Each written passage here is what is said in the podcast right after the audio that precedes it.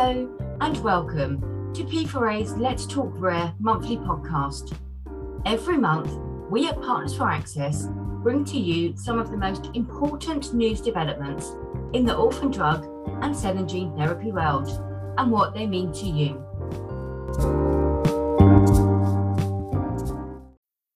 And welcome to P4A's Let's Talk Rare, a monthly rare disease cell and gene therapy podcast where we discuss the news that matter to you. I am Georgie Rack, Communication Executive at P4A, and I'm joined by my colleagues Akshay Kumar and Andrea Bernardini.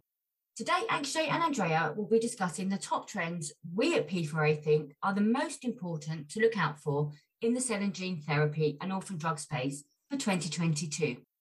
So, without further ado, let's go to Akshay for his thoughts on the orphan drug landscape. Thank you, Georgie it's a very interesting question you ask. You know, what are the top trends for 2022? And Andrea and myself, we will be discussing the trends that are happening around drug development as well as drug HTA and pricing, which is going to impact the way pharma companies commercialize treatments going ahead. So I'm going to focus more on the development side, while Andrea will be talking more on the commercialization side.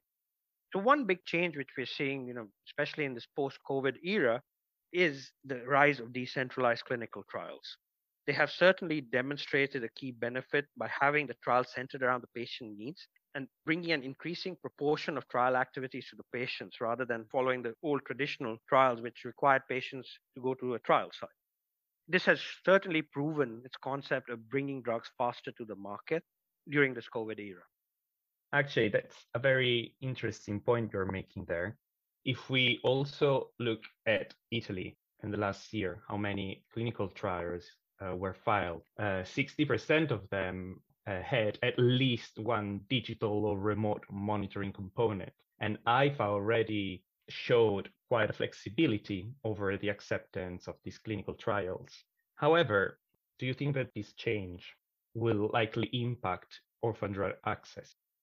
Yes, so decentralized clinical trials, Andrea, are certainly here to stay. They have demonstrated the benefit of making it better patient experience and speeding up the whole development process. However, also what has started to emerge are certain issues which then impact the way regulators and payers assess these treatments. As decentralized trials are becoming broader, we've started to see issues around keeping patients engaged during the trial itself. Dropout rates tend to be higher in decentralized trials. There have been studies also showing that the endpoints used tend to deviate sometimes from more traditional clinical endpoints, which are measured in a trial site, to more patient reported outcome or to more surrogate endpoints. You know, these are just a couple of factors, but there are various other elements also with decentralized clinical trials.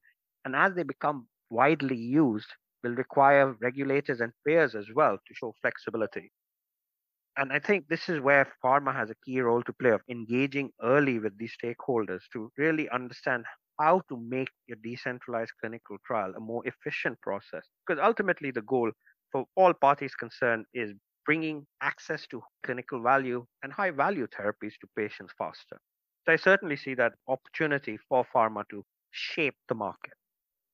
Now, also, when you start looking at what's been happening with the whole Aduhelm case with Alzheimer's, and that's around FDA accelerated approval. So regulators do have these accelerated pathways. The FDA in particular, where 28% of the drugs approved last year went down these pathways. And essentially, an accelerated pathway allows you to get regulatory approval when you don't have all of your clinical data, but with the commitment that you will collect this data, you know, post regulatory approval. However, this Aduhelm case has resulted in you know a lot of controversy with the drug being approved, where the value just wasn't seen, and then payers in the U.S. backing off from paying for it. And all of this this controversy has resulted in the change of the FDA commissioner as well. So Robert Califf is now the new FDA commissioner. Are we going to see more reticence in showing that flexibility which the regulators have shown in the past. And I think at least in the short term, there is that risk. You know, the controversy that Aduhelm created could now spill over into other therapy areas, and especially orphan drugs, because 71% of orphan drugs go down this pathway. How is it going to change the development and costs of development? So on one hand, you're seeing developments like decentralized clinical trials to speed up access. But on the other hand, you could see the impact of regulators slowing down the process a bit, at least in the short term. I don't know, Andrea, what are your thoughts around the payer world? How are they going to go about it? Yes, actually, actually, when you were uh, mentioning the latest potential changes in the FDA accelerated approval pathway, I thought straight away of news coming from Germany this month. Payers sort of starting uh, to question the lighter HTA that, um, that is reserved to orphan drugs. And although the causes behind might be slightly different than the American market, as Germany is ongoing and increasing pressure from COVID expenses, we see a similar approach where we see orphan drugs under a more substantial scrutiny. And is this only a phenomenon with Germany, Andrea, or would you say this is broader? I would say that it's an EU wide trend. We see also the fact that we have EU wide joint HTA, that it's the latest uh, news from the parliament. And these, although in theory will give access to um, a broader basket of countries, at the same time, one can reasonably think that will slow down uh, the overall access procedure as well as a side effect. So you're referring to joint clinical assessments, I take it, which the EU will be introducing in 2026. Exactly. And is it is it only coming from the HTA side, or are we seeing you know other countries also slowing down the process, or maybe even speeding it up? Do you see any bright spots in Europe? We see uh, in other European markets, you know, some positive and exciting news. If we look at the latest uh, budget law for 2022 in Italy, we see that there is an increase funds available for innovative drugs. Basically, an additional 100 million euros uh, will be added this year to the fund. And over the next three years, a total of additional 600 million euros will be uh, available for, for this fund. At the same time, Italy is also aiming to have more of community hospitals, and that can obviously increase reaching out to patients, a better diagnosis, and faster patient access to the population throughout the country.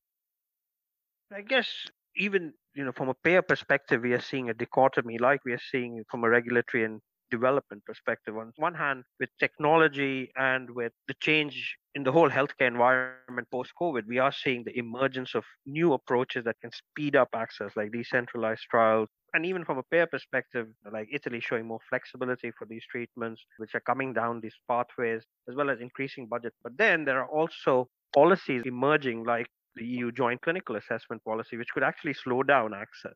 So this is a very crucial time for pharma as an industry to engage with these stakeholders and maybe even do some introspection and think, you know, are there better ways that we can do things as an industry with the ultimate goal of speeding up access to innovative orphan drug cell and gene therapies for our patients? So 2022, at least for me, is a year of change and to change from all the different stakeholders and players in the pharma space. What are your thoughts, Andrea? Any parting thoughts? I think that COVID years were sort of a threshold, and it is uh, an opportunity for all the stakeholders to be taken as a way to reinvent themselves and also their approaches to a common problem solving, which is faster patient access for these innovative therapies. And I like the word reinvent, Andrea. I completely agree. I think this is the time where us as an industry, the onus lies on us to work with different stakeholders to find more effective and efficient ways of developing and commercializing innovative orphan drugs and cell and gene therapies for patients. But the ultimate goal for all of us is ensuring that the right patient gets access to the right treatment at the right time in a sustainable manner, both for the healthcare system as well as industry. Thank you to Akshay and Andrea for your interesting thoughts on what we can expect in the rare disease space in 2022. If you're interested in learning more, we are producing a white paper looking at the top trends we see for 2022 and what that means for you. Do keep up to date with our latest P4A insights by following us on LinkedIn. We at P4A help support ATMP and orphan drug manufacturers in their pursuit of a successful launch. If you want to find out more about us or are facing a specific challenge that you need support on, please do reach out to the P4A team at contact at partnersforaccess.com. Thank you for listening.